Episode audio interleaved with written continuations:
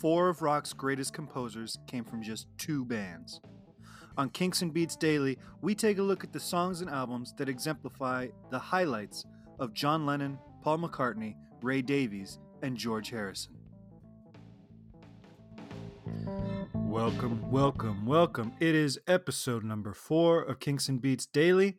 I am your host, Tony Fry. Today, we're back to the Kinks, and we are talking about one of my favorite Kinks songs. And you're going to hear that a lot because, uh, like any true fan, how can I pick just one?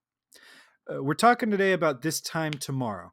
It was released November 27th, 1970, uh, as a part of the Lola versus uh, Power Man and the Money Go Round Part 1 album.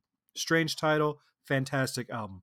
And obviously, even the casual Kinks fan um, can tell that there was a hit off of this album because it's got Lola right there in the title. That was the big one. But this tune, which opens side two of the album, is a particular highlight. And I can't stress this enough. Eventually, uh, I'll start doing these uh, shows where we focus on an entire album all at once. This one is going to be hard to keep it under 20 minutes because it's one of my favorite albums by anybody. It's the album that made me a Kinks fan. I bought it because I knew Lola and I figured that was a great entryway. And then lo and behold, Lola's like the weakest song on there. And I still love that song, but it's such a good record. Um, but the reason I like this song in particular is it it kind of exemplifies two things that Ray Davies is brilliant at. One of them is putting sad lyrics to happy melodies like he did on Sweet Lady Genevieve. Um, this one is there's some there's some bummer words in here. The melody is beautiful. Uh, one reviewer read, I didn't write it down, so I'm not going to be able to cite them, but one reviewer wrote that it's endlessly listenable. Uh, and that's true. But beyond that, another thing that Ray uh, is capable of doing um, and this is more on his vocal delivery than his songwriting, and the band is effortlessly able to do, is make a song that sounds like it's going at two tempos at the same time. And I wish I could just play the track for you on this podcast, but it's episode four. You haven't heard a single ad on this on this podcast yet. I'm not making um, can afford to get sued by the Kinks and the Beatles type money on this thing yet. So we're not going to be playing those. You can go to herohabit.com on Friday and listen to it there or check it on Spotify. But I wish I could play it to help me illustrate it better. The tune has a lot of long notes in it. And Ray's delivery, it's like the words are just like slipping out of his mouth unconsciously like he's not even really aware he's singing them right? So where most people would sing this time tomorrow he kind of slides this time tomorrow like he's going in slow motion um but it's never out of time. And i'm not sure i could do it with a band on purpose uh, and he does it pretty frequently but then the band is totally cooking on this and it gets more and more frantic as the track goes on. It opens up with uh, some stereo panning of a jet going from you know your right ear to your left ear and then back through.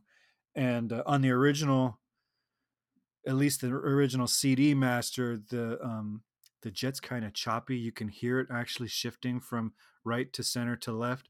On the remasters, they've cleaned that up. So that's one way to tell if you're listening to a remaster uh, or not but it's it opens with that so you got this feeling that it's you know that it's somehow associated with travel and all that kind of thing. But the increasing uh chaos that the band is performing really kind of you know uh gives you like a musical telling of that time travel and that and that passage of time and the airtime and and how it's all kind of slipping away. You know, while you're sitting there on a plane doing nothing, sailing above an empty sea, time is continuing without you. You know, and you're not and and and you know, I don't know, it's it's it's uh it's a perfect compliment to the lyrics of this song, I think. Uh, John Gosling on piano is focused mostly on arpeggio stuff and you hear it and there's some chords you know some block chords here and there it's it's panned all the way to one side of the of your if you're listening on headphones it's panned all the way to one side so it's easy to pick out the piano parts um towards the end he's doing 16th note arpeggios and and Mick Avory who I warned you I was going to do a lot of, of fawning over Mick Avory is his drum fills uh, get more frequent and more busy as the song goes. And that last verse uh, towards the fade out, the coda of the song, uh, Gosling and Avory are just going crazy. But Ray's vocal delivery through the whole thing stays consistent. Ray said when he about writing the song, I felt that I'd lost contact with my family because I'd been in a pop music bubble for five years and I didn't know the people around me anymore. This time tomorrow was about transience and an uh, ethereal world. Clouds and where do we play tomorrow and what am I doing as a person tomorrow? It's a floating song and I was floating into a different era, going with the flow for a while until I work out where I want to be. So he really didn't need to explain it because not only do the words, you know, portray that perfectly, but the performance of the band is spot on for what this song wants wants to convey. Um, it features Ray's resonator guitar, which is what you hear the the opening chords to Lola. So it is a good sister song, a compliment song uh, to Lola specifically. But you know, most of the songs on this album are being as as written on that, and it was featured on uh, 2007's Darjeeling Limited by Wes Anderson. Wes Anderson uses a lot of Kinks and Beatles actually, but he uses a lot of Kinks. He's a big Kinks fan, and uh, this song appeared in it. I believe there was one other song, Kinks song that appeared on that movie too. But he, you know, sometimes the highlights of his movies, and I, I I'm a Wes Anderson fan, didn't particularly care for Darjeeling Limited, but it was a highlight for me to hear this song pop up in a film. Uh, like I said, it was off of Lola versus Power Man. That whole album is a concept album that is kind of uh, a middle finger to the music industry. And so this song fits in with that. And it was a comeback album for the Kinks, which is crazy to think because it's the follow up to Arthur, which is the follow up to Village Green Preservation Society. So they are coming off of recording two of the greatest rock and roll albums of all time, and this is considered a comeback. So it just goes to show the lack of respect they got in the time from critics, from music fans, from the record buying public, from radio stations, from all of it. Because this shouldn't be a comeback album. This should be, you know, the third album in a string of wildly successful albums for that band.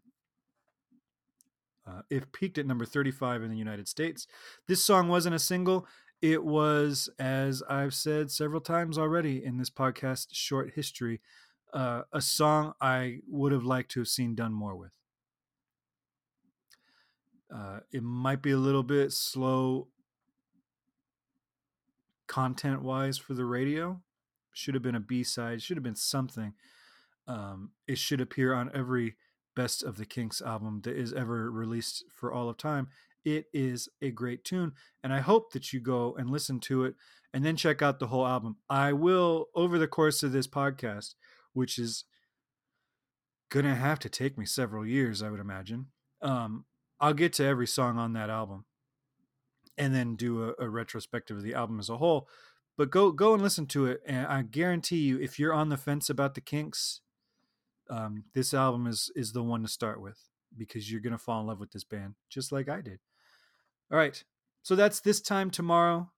Uh, go check it out. Like I said, every Friday I will post a recap of all the week's episodes with links to all the songs, so you can listen to them all in one spot. And uh, and then listen to the podcast again. I don't know what you're going to do, but yeah, go find it on Spotify or, or, do whatever. If you like this podcast, please share it with your friends. Um, tell fellow Kinks fans, to fellow Beatles fans, and um, spread the word. Leave a rating and review on iTunes. Subscribe wherever you're getting your podcast from. It all helps us at Hero Habit, and the more listeners we get, the more we can do, and hopefully, I'll be making that um, uh, that money where I can afford to play some songs on here instead of just talking about them endlessly with no context. All right, I will see you tomorrow. Tomorrow we are listening to a Beatles song that everybody knows. If you've never owned a Beatles album, if you've never heard of the band before, you know this song. But we're talking about a very specific version of it that has arguably the best guitar solo George ever recorded uh, as a Beatle. All right. So there's something, maybe you can guess it. Swing by Swingbyherohabit.com. Go to our Beatles group and our Kinks group and vote in our brackets for the best um, songs by those respective bands at all time. And follow us at Hero Habit on Twitter, Facebook, and Instagram. All right. Enough talk. I will see you guys tomorrow with this Mystery Beatles song.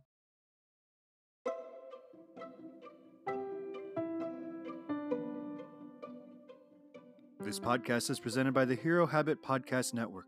Swing by HeroHabit.com today to comment on this episode and poke around our growing database of sports and pop culture news, reviews, and collectibles.